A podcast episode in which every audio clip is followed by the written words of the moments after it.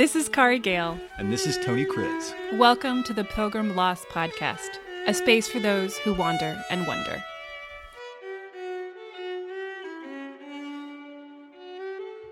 How are you? I'm doing okay Yeah? on this fine Monday morning. The Everybody, that's out. Kari Gale, and I'm Tony Kriz, and welcome. oh, community. Oh, pil- oh, oh, pil- oh, community of lost pilgrims. Welcome. Sounded so um um formal, a little formal. Welcome. Yeah, a little formal. I'm, I'm, um, That's okay I'm, though. I'm drinking Russian Earl Grey, which, oh, nice. which you gave me. That was a gift. Thank you. It's delicious. I'm so glad you've been enjoying it. I'm drinking my standard. Okay. Impossible. Rooibos. Rooibos. I did it. I said it right. That's right. Okay. It's only Good. taken me months and months. Roy Bus. Roy Bus. Yeah, Two words. like a guy on a bus. That's how I think of it. Name Roy. yes. Okay, so uh did you so did you survive snow apocalypse here in Portland? I did actually. I we were we were really lucky. We only had power out at Scott's place for about an hour and an hour, excuse me, a day and a half. And so, yeah, and we had a gas stove and all the things you need to make food and so we were we were fine and um, there was a mini mart just a little ways away with all sorts of goodies and wine so we were set So if it was so easy, why why did we cancel our uh, last podcast? Well, we had no power, so no one could get on the internet. So that was a problem. Oh, okay. Yeah, yeah, that uh, little, that little thing, because you and I like to record in the moment, like right up to the very edge. We're not we're not these people that record months ahead of time no, and put them in the can no. and then send it out months later. We, we like don't even own be- a can. we don't own a can. We don't have a can. We like to be current. So we were so current. We were planning to record Right. the day before, and uh, the pod would release, and that did not happen. Well, it's hard to believe that there was a foot of snow a week and a Oh, half ago. Because right now it looks crazy. like spring. I mean, I I spent three hours on the boat yesterday in a t-shirt. It's So- so lovely. It it feels like it's a completely different season now than it was last week. It's crazy. It's crazy. Yeah. Well, we got um we got a, great things planned for the next few months.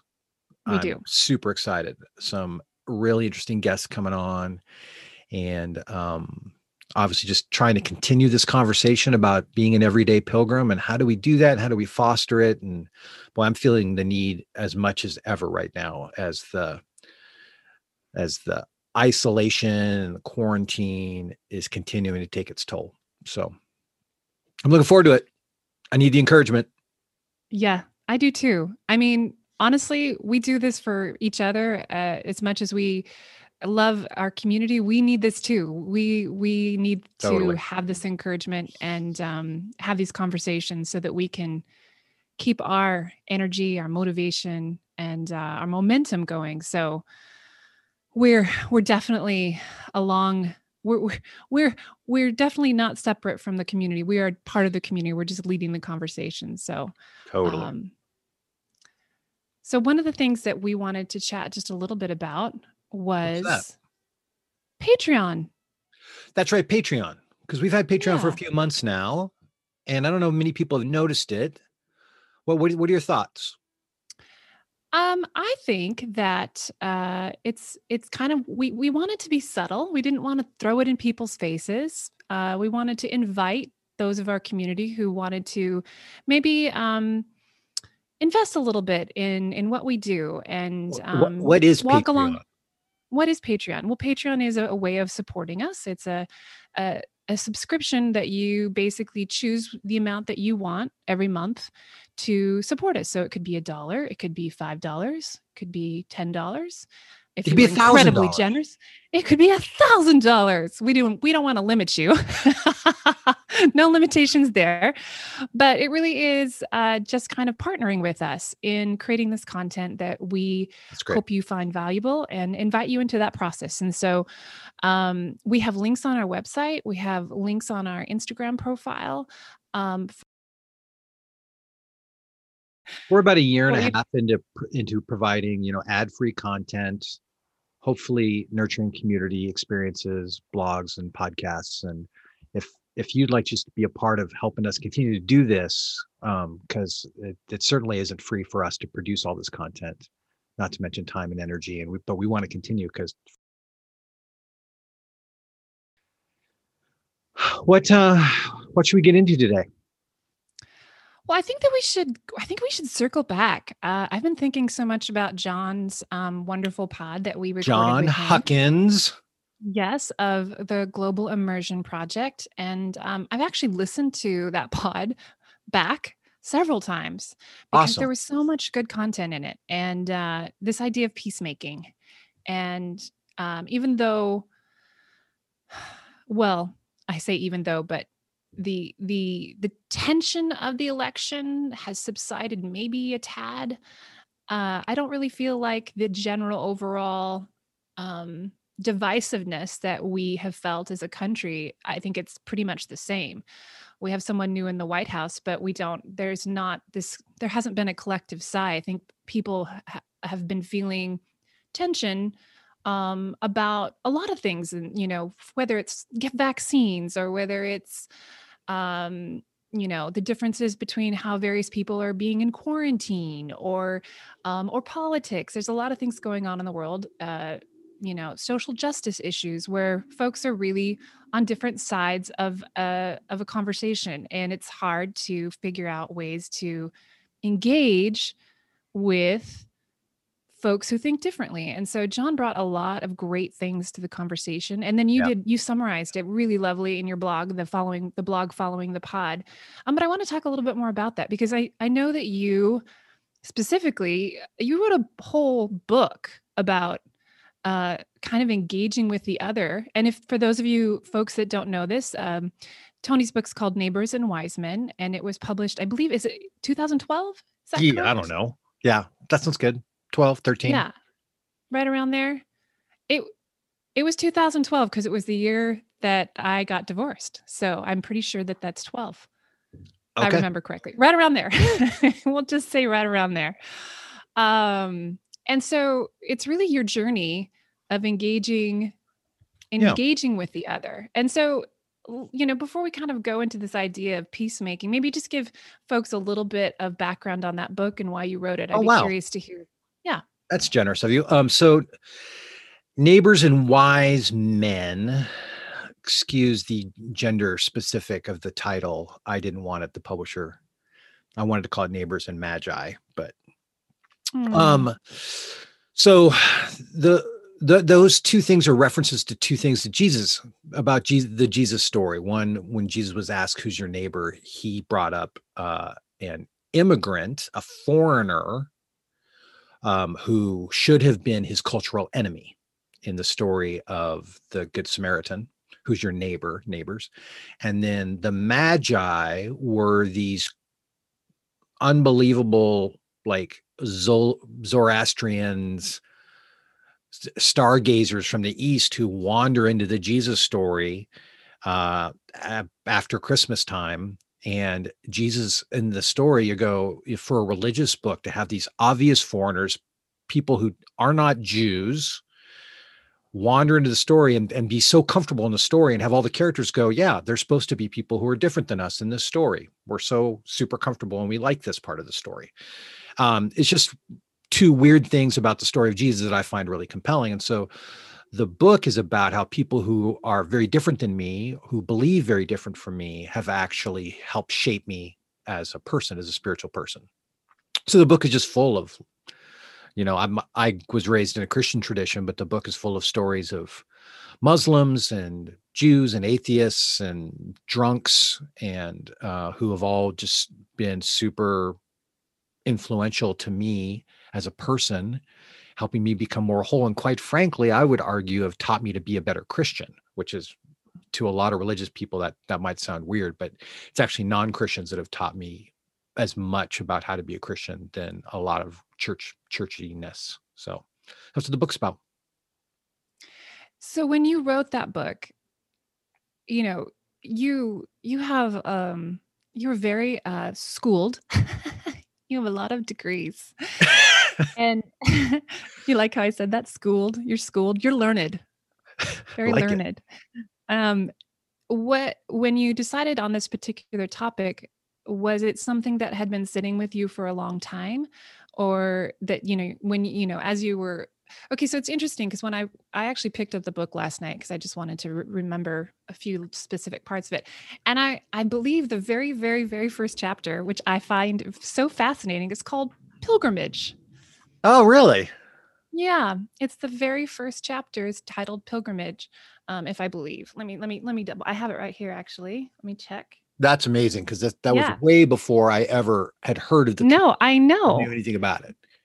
it it just it just struck me as being so interesting that here we are talking about you know pilgrimage every week and your very first chapter in this book is called pilgrimage so clearly it was this indication of a journey that you had started this journey and you started it you know all the way back in Yeah. you know at at the beginning of course and then you and then you take us through these stories story after story and that's it's really a collection of stories it's Yeah. not a how to it's just here are these people that i encountered so uh it if i find it interesting that i guess my question is when you started the book were you writing down the stories and then you realized oh there's this common theme or did you say i have this common theme and i want to remember the stories that Yeah. that brought me here which which came first Yeah, that that was my first sort of mass production book that you know that I got paid real money for, and it you know it actually was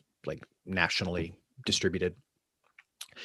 And I never intended to write a book. Matter of fact, being a, a dyslexic kid, I the the printed word has always been sort of scary to me. It's all it's always been sort of my enemy. So the idea of actually creating the printed word to me was was something I'd I'd never really considered. But I I had a lot of friends in the book world, and one of my friends was an agent. And one day he and I were having coffee, and he just asked me, um, "What do you think? What's wrong with religious books right now in America?" And I said, "The problem with the religious books is we just keep writing the same books over and over and over again, um, with the new cool language." you know let's find the new cool vocabulary to say the same crap over and over again and it's boring and it's quite frankly it's um i think it's a poor representation of spirituality and he was like okay well then what's a new book? You know he was sort of he i think he took a little personally or something you know. What's a new book you know if you're such a smarty pants? And Yeah. i said i said there's there's tons of topics we're not we're not addressing. He said give me one. I said okay here's one. And i just was like this is literally just here's one for you how about how non-christians should be the teacher of christians? How about how non-christians should actually be our teacher as well as as well as christians and uh and how how people who come from other faiths might have as much if not more to offer to christians than christianity does. How about that topic? Who, who's talking about that in in the christian world in the religious world? And he was like well no one's talking about that. I was like well that, i think someone go. should i think someone should write that book. He goes could you write that book? I was like yeah i can probably write that book. I don't know. He goes do me a favor. Go home and take 20 minutes and scribble out an outline of how you think that book should look. And i literally went home i scribbled out an outline and that is how that book got got written. So wow. Yeah it's really dumb. No it's, it's actually it's super dumb and for people who try to write books i'm I have so much compassion because my entry into writing books was so easy. I mean it was that Mm. dumb. And then that agent said okay i want to i want to represent you. And then he like basically just gave me a writing assignment to sort of write a really short proposal and he didn't even Mhm. tell me that he sent it to the publisher he didn't even tell me he sent Oh, it to the publisher without my permission and that publisher sent back a multi-book deal because they Wow. liked the book idea so much so i have a stupid author story that not Hmm. fair But well, I wouldn't necessarily call it stupid. I would call it sort of magical. I have a magical, I have a magical writer story. Yeah, just because you didn't have to face some of the crazy obstacles that a lot of people do doesn't mean it's stupid. It just means it's uncommon. Yeah. So there you go. But it's interesting to me because here we are, uh, you know, talking about this idea of peacemaking with Jon. Yeah. And you've been doing, you've been, you've been in that arena for a long time in this idea of, I'm just going to call it the other, the other, this, you know, engaging with the other, whatever that happens to look like. Now, in your book, it's Christians and it's everyone else. And in current times, it might be that, but it it is it, it- there's a variety. There's so many ways that we position ourselves that you know someone is the other, and so it it intrigues me that you wrote a book that engaged in this on so many levels. Did you have you found that as you've continued you know you wrote that book and let's okay let's just pretend 2012 would you say if you you wrote a book now would you have that many stories to tell about engaging with the other? Yeah. from from that point on?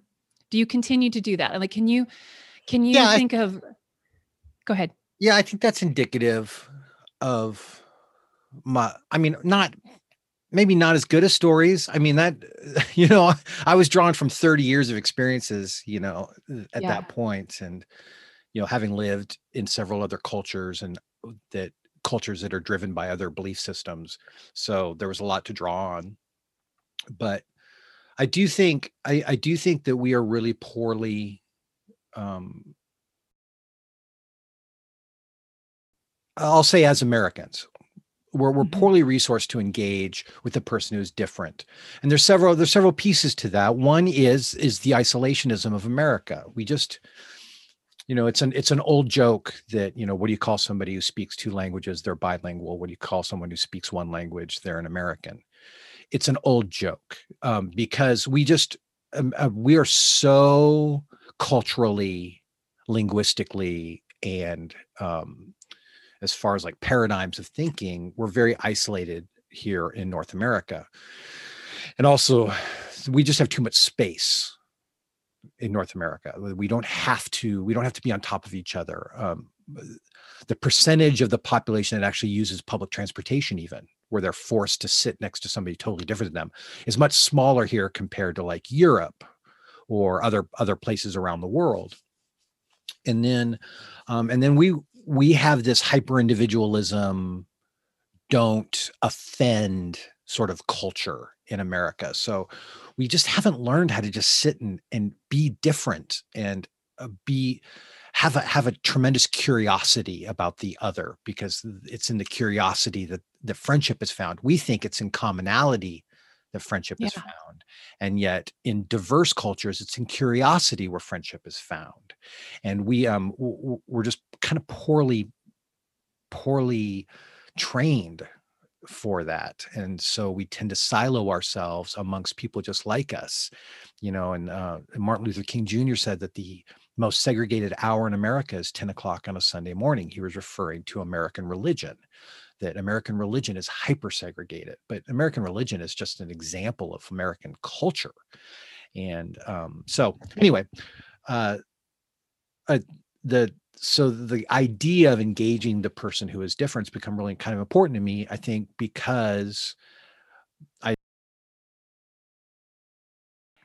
I when you when you were talking about this idea of um, like-minded, I I find that in in any type of group, usually when you're reaching out to meet someone new, eh, it's based on something that you already have in common. I like Right. to cycle. You like to cycle. We're of this same age group. We like XYZ.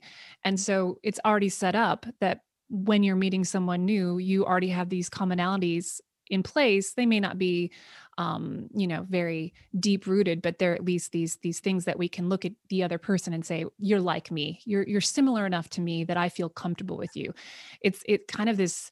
It's this. Um, I think being comfortable is rated very highly in the United States. I want to be comfortable. I want to be Yeah. um, not only in in who I am, but the people around me, so that I can sort of sort of um, always be in a space where I I know what's going on and I'm not going to be confronted by something different. And so, um, I mean, that's one of the things that I'm such a huge advocate of travel and students getting to travel because that is really the very first time that you get to experience not being in that comfort zone because Yeah. here we we we completely cater everything to being in our comfort zone um it's interesting what you talk about being on the bus so But when i moved just back really from quickly, Kari, to that yeah point, um, we yeah talk about being everyday pilgrims, and some of that is not is not relying on privilege in order to have experiences. And, and while it's great to go to the other side of the world as a student and study for a semester or something, so many people don't have that opportunity. Or if you if you're in a nine to five job now, it's you know oh, how, how am I going to find a chance to be an exchange right or whatever? But there you can go downtown in whatever your city is right now, and there are places to volunteer. There are there are communities to go get involved with that are very very different economically culturally from yourself that i mean uh, here in town um there's what, what's that cafe that's down on like fifth street sisters of the sisters of the road? Yeah the sisters um of the actually road. There's yeah. a cafe where you can just go volunteer and it's it's they provide free meals at but it's in ca- it's a cafe style of providing meals as opposed to having to get in line. And it's it's I mean that's a great opportunity to just sit and be with people. I'm just, i just wanted to jump in and go there's th- that there Oh are yeah, no, opportunities no, it, you're absolutely right. That you can find you can find someone different. You can you can definitely jump out of your comfort zone anywhere in the city.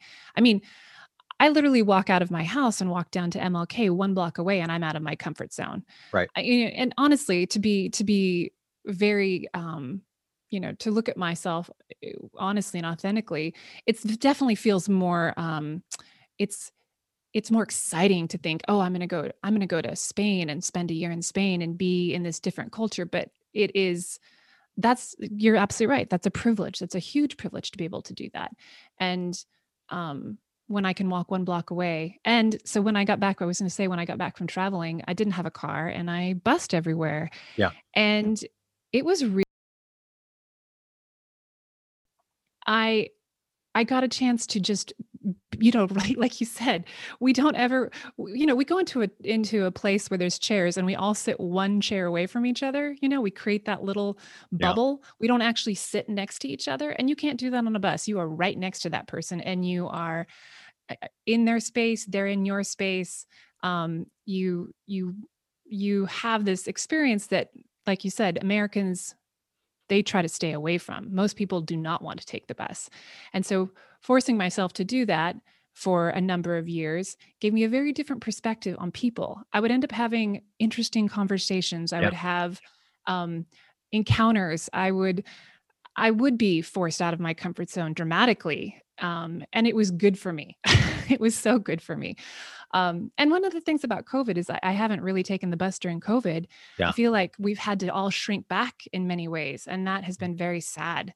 Um, even though I, I do think you, I agree with you. We've had this.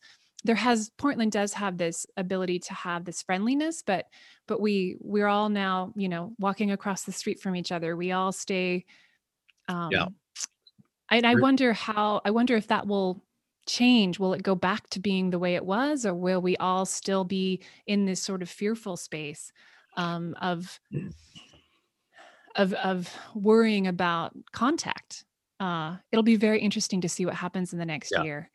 yeah and another way that i hide from my neighbor and again i'm defining neighbor as the stranger the traveler the immigrant the person who is different the person who's supposed to be my cultural enemy but they are not um is is by having headphones in all the time. Oh uh, yeah, you know when i'm out walking or i'm out in the city i almost always have either music or an audiobook or something.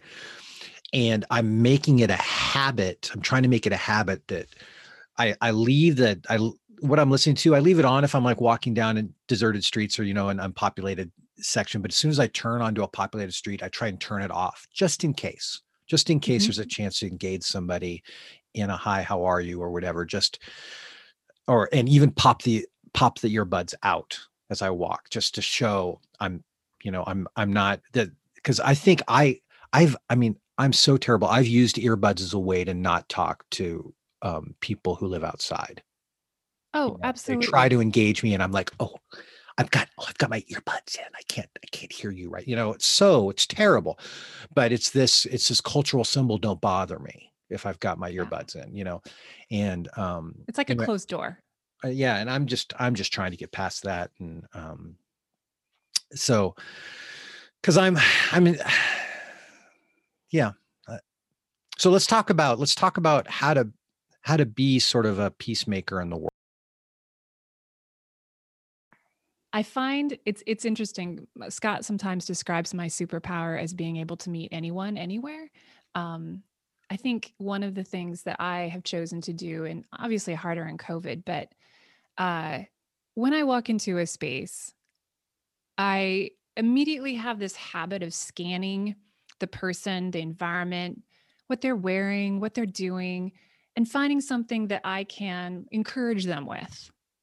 Oh. So, so for example, if you know it's my barista and they have a cool scarf on, I'll be like, "Oh my gosh, I, I love that scarf. That's really cool."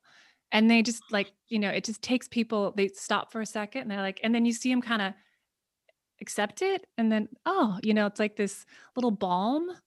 And it doesn't have to be um, how they look. It could just be, oh, I love that song you're playing. What is that? Just engaging with people. Um, trying not to have things be a business transaction like any any any moment can be um a moment to connect with someone and um, i definitely was better before covid but i'm it's hard with the masks on but i i that has been a pattern and a habit for me and i don't know if that would necessarily be called peacemaking but i feel i feel like if you can walk into a situation and the first thing that you see is that this is a human being rather than something else a conservative or a liberal or a or a you know whatever label you want to throw on someone if you can just be like this is a person that probably has all this not probably absolutely has all the same stuff going on in their head and their heart and um, having a moment where you can encourage them in their space to me is a very simple first step of peacemaking That's great. Uh, so here's something I don't think I've ever told you. Um, Hmm.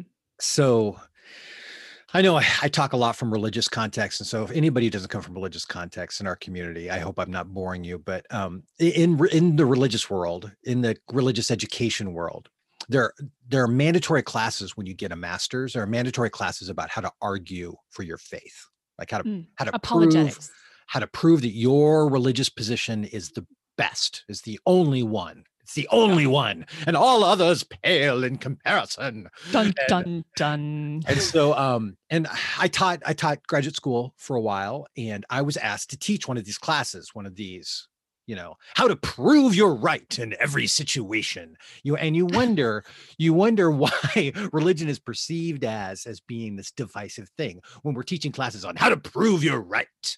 And uh, so, they asked me if I would teach this class, and I t- took a look at the at the textbooks, you know, and they're like, chapter one, how to prove that God exists. Chapter two, how to prove that the other people are stupid. Chapter three. um, and I'm I'm obviously joking. It's not, it's you know, I'm I'm having fun with it. But I I- but I was looking at the topic matter and I just said to them, okay, I'll teach this class, but I want to teach it very differently. And if you'll allow me to rewrite the curriculum, I'll teach this class. did they let you They did. They did let me. Um, uh, I had a I had a i'm amazed actually I have a supervisor who who watched very closely at what I did, but um, but I what I did was I had the students. There were about forty of them who were actually all active ministers oh in the class. Um, I started them out by writing papers about how they struggle with doubt in all of these different areas. How when they really press below the this is what I believe and this is how I know I'm right. When they press below that, where where what are the things where even you know you're not necessarily standing on totally solid ground or you wonder, you just wonder. I went for a walk with a guy a week and a half ago. And we were discussing evil.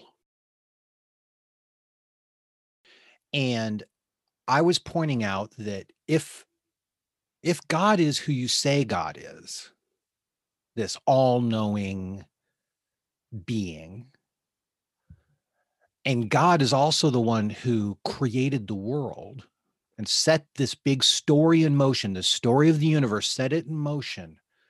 God must have known that that evil was going to enter this story, that pain and cancer and war and racism was going to enter this story, and God chose to set it in motion anyway. And so, on some level, God isn't God complicit in evil, or at least, mm.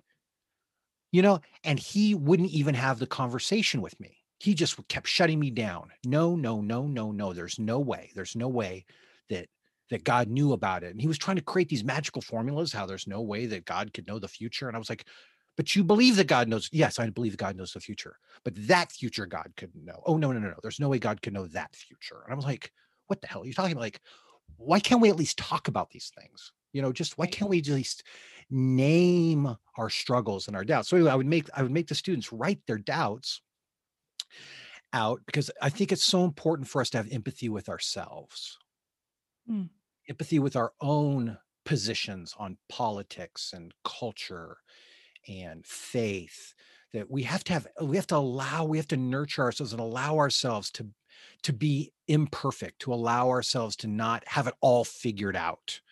It's okay to just be reasonably suspicious of what you believe about politics or culture or faith. Just reasonably suspicious is a wonderful position to be in why do you have to be absolutely sure at all times? Like that's that feels like almost an abusiveness to yourself to your own soul to walk on it's okay that i'm just reasonably suspicious that you know whatever that this particular political policy is tr- is the best. Maybe it's not the best. Maybe maybe i do need to listen to a more moderate position or a more extreme position or the other side's position you know? There might be something there for me but if but I can only do that if I'm gentle with myself. Does that make sense? Yes, absolutely. And the idea that um, I, think you know, growing up in the in that sort of thinking of things being having the right way and then sharing the right way and just the, all the things that you just said it really prohibits this idea that we can change and change is is transformation it's growth yeah. And so this idea that we have to make a decision and then, you know, so for example, if you make a decision about faith when you're 15 years old, and then you're supposed to hold tight to that for the rest of your life, never growing, never changing, never having never any going input. on faith pilgrimage. Exactly. Like uh, to me that's that's crazy. I mean, it's it's not it's crazy in the sense that that everything else in the world we think about growing and transformation and change is this good thing. And um, and so much about for example about faith at least from from that the christian background that i grew up in is no there is no changing. You make a decision and this is it. So this idea that we could change feels very scary to a lot of people. And i think the idea that we um like the three words that i learned to say for me that were the most powerful as I started to kind of actually probably I probably didn't really say these with full conviction until I was in my 40s was I don't know. I don't right. know. Right. And and to be able to say that with freedom and right. then say tell me about your your thoughts about this. I'm not sure. I think this, but I'm not, I don't know. Right. And and opening up that conversation. I mean just to say that is is so um it kind of is is this open-handed gesture right allowing the other person to step in and share um, at the same time you know you're not necessarily um, it's just like it, you know, like I said, you said that the earphones earlier are a closed door. This is an open door. Like this is an invitation. It's an invitation. And, and then if I, I take the time to to name that I don't know and the ways I don't know and the ways I still have questions and and where I'm only reasonably suspicious as opposed to absolutely sure you know then i then i when i walk into a conversation about politics or culture or faith as i walk into that conversation with the other the person who's very different you know, my crazy uncle my mother-in-law my my neighbor down the street the person whose skin color is different than mine you know as, as i engage them in these conversations I can lead out on whatever the topic is and go, oh, you don't. So this is what I think on this topic, blah, blah, blah, blah, blah. But here's here's the weakest part here's the weakest part of my argument. Here's the weakest part of this position this political position. I think that this is where it really it, we haven't figured it out yet. And then i lead with where my position is weak and the other person suddenly well then they can lead where their position is weak and suddenly we're having a conversation about the venn diagram of ideas as opposed to the separate you know a separatist view of ideas. As we lead out with let's let's start with our weaknesses as opposed to start with i'm absolutely right and you're totally wrong. Go to the other side of the room you know it's like it's it's freaking frustrating. Do you uh, d- does that voice come on when you're trying to be right? That's my I'm trying to be right voice. This is my old time, my old timey radio voice. I don't know. It's also a little bit English. I hear a little bit of a British a Brit in that as well. well no, I'm not gonna, not gonna I feel like if I could speak with a British accent, I would just sound more right all the time. Don't you think? There's some truth to that. There is some truth. To that. That's that's why narrators tend to be tend to be British. Oh, I just assume they're right. Yeah, you're like, oh, learn it. I'm assuming learn it. Learn it. But it, it I mean, I get just saying that, imagining that, like that everyone would enter a conversation or a, a dialogue and present the weakest part of their argument. Can you imagine? It it it's mind blowing, right? Because we're always taught to come in, you know, hiding the hiding the weakness and showing the strength.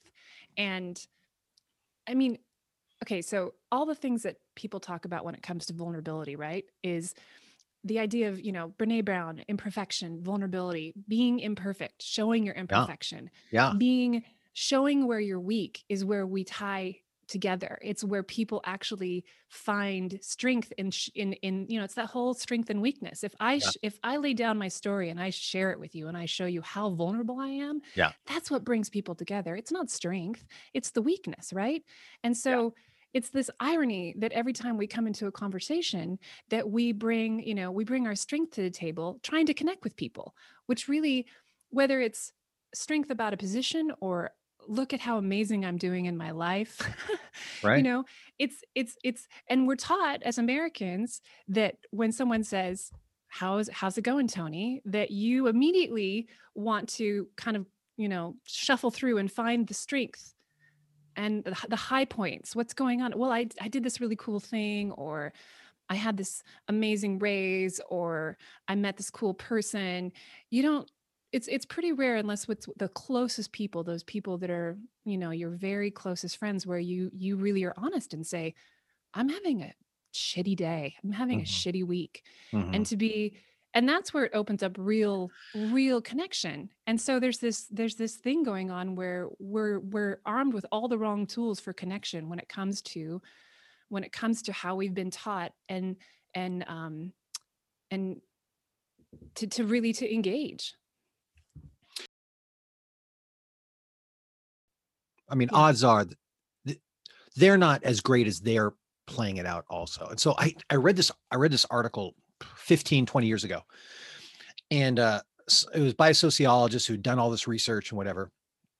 And they said, and this sounds a little extreme to me, maybe they're trying to, you know, sell books or something, but they said that in order to get someone to, to tell you what they really feel about a topic, what they, they were not just how they present on the topic, but what they really think behind, how they really think and feel behind how they present themselves. You have to reload the question five times before they'll tell you the mm. truth. So the easiest example is how are you? Meet somebody uh, at work, in the foyer of the church, at a cafe. Hey, how are you? Oh, I'm great. And then this article went on to say that there are there are several ways to reload a question. You know, the easiest ways are just like, you know, tell me more, or, or are you know, there's a bunch of bad ways to do it but um but i find that the best thing is is just to let just be just be quiet or just nod or just uh-huh uh you know how are you? I'm fine.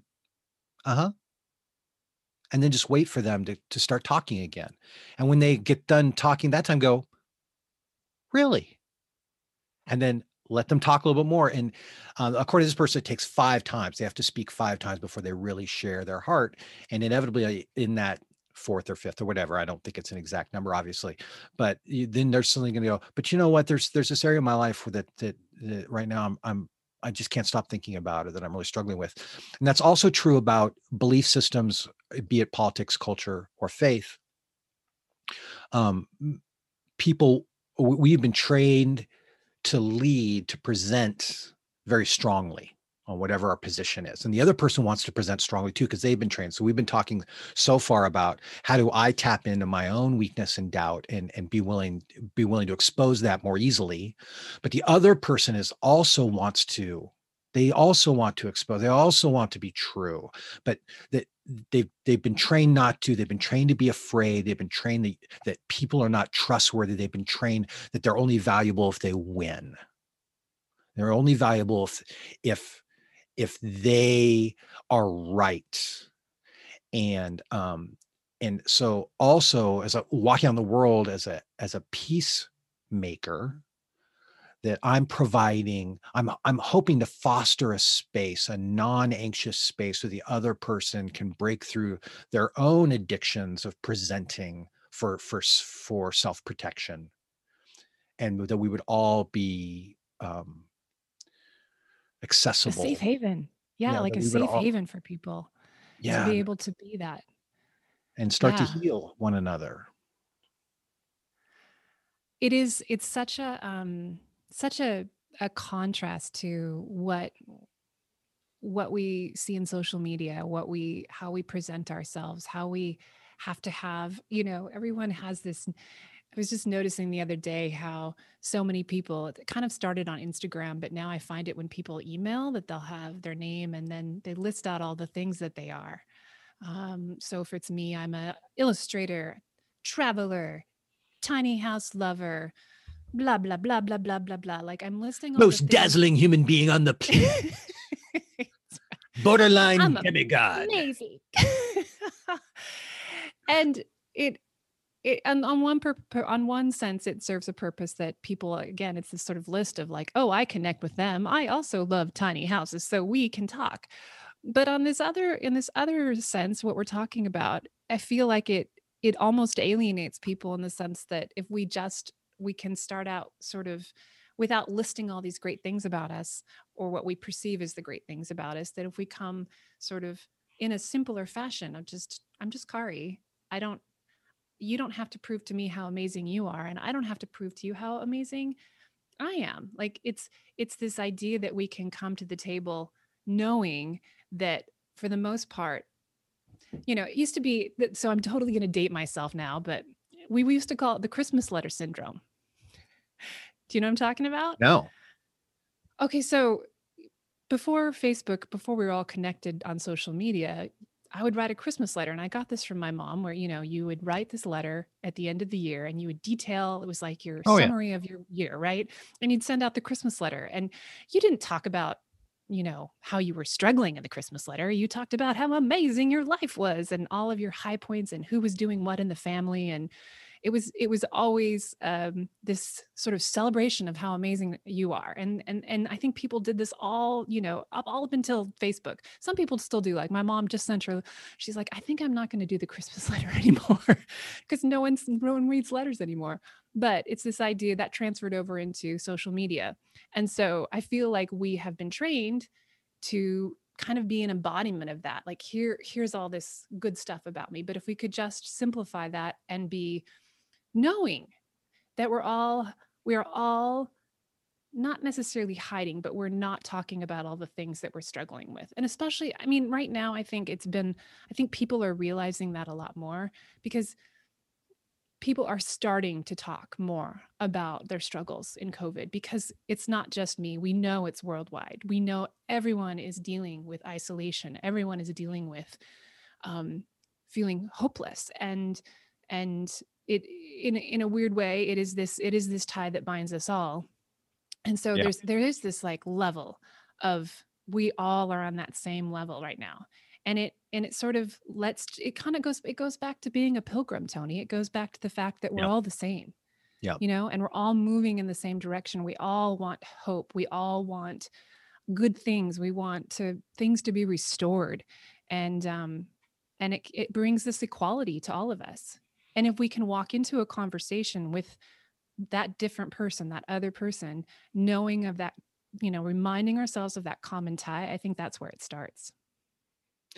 Yeah. And you know, just before we wrap up, I just want to um, clarify that we're not talking about a woe is me lifestyle where I walk around just dumping my crap on every person I come into contact with. That's not what we're talking about. It's the mm-hmm. it's really the freedom to be whole, to embrace your whole self, to not have to just present this um this sparkly, you know, fake princess version of yourself out in the world, but that your whole self can be brought in and that and that your value as a human being is not in being right and winning all the time. That's not, that's actually not what makes us humans. What makes us humans is, is our ability to connect with one another, to yeah. to see the lines that separate us kind of disappear and, and enter into that fuzzy space in between the two people where uh, they they connect and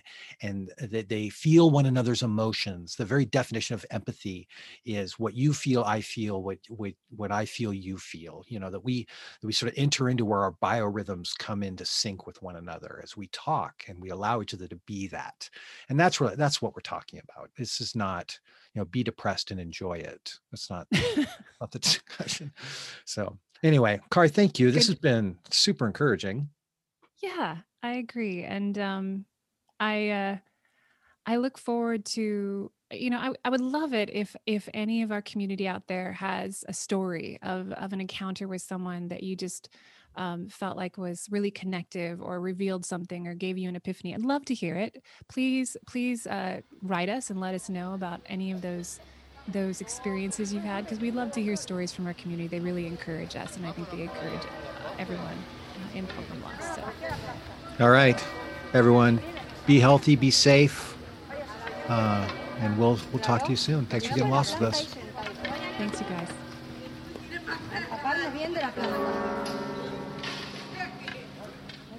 Thank you for walking with us. To stay connected, visit us at pilgrimlost.com. Please comment, share, and respond.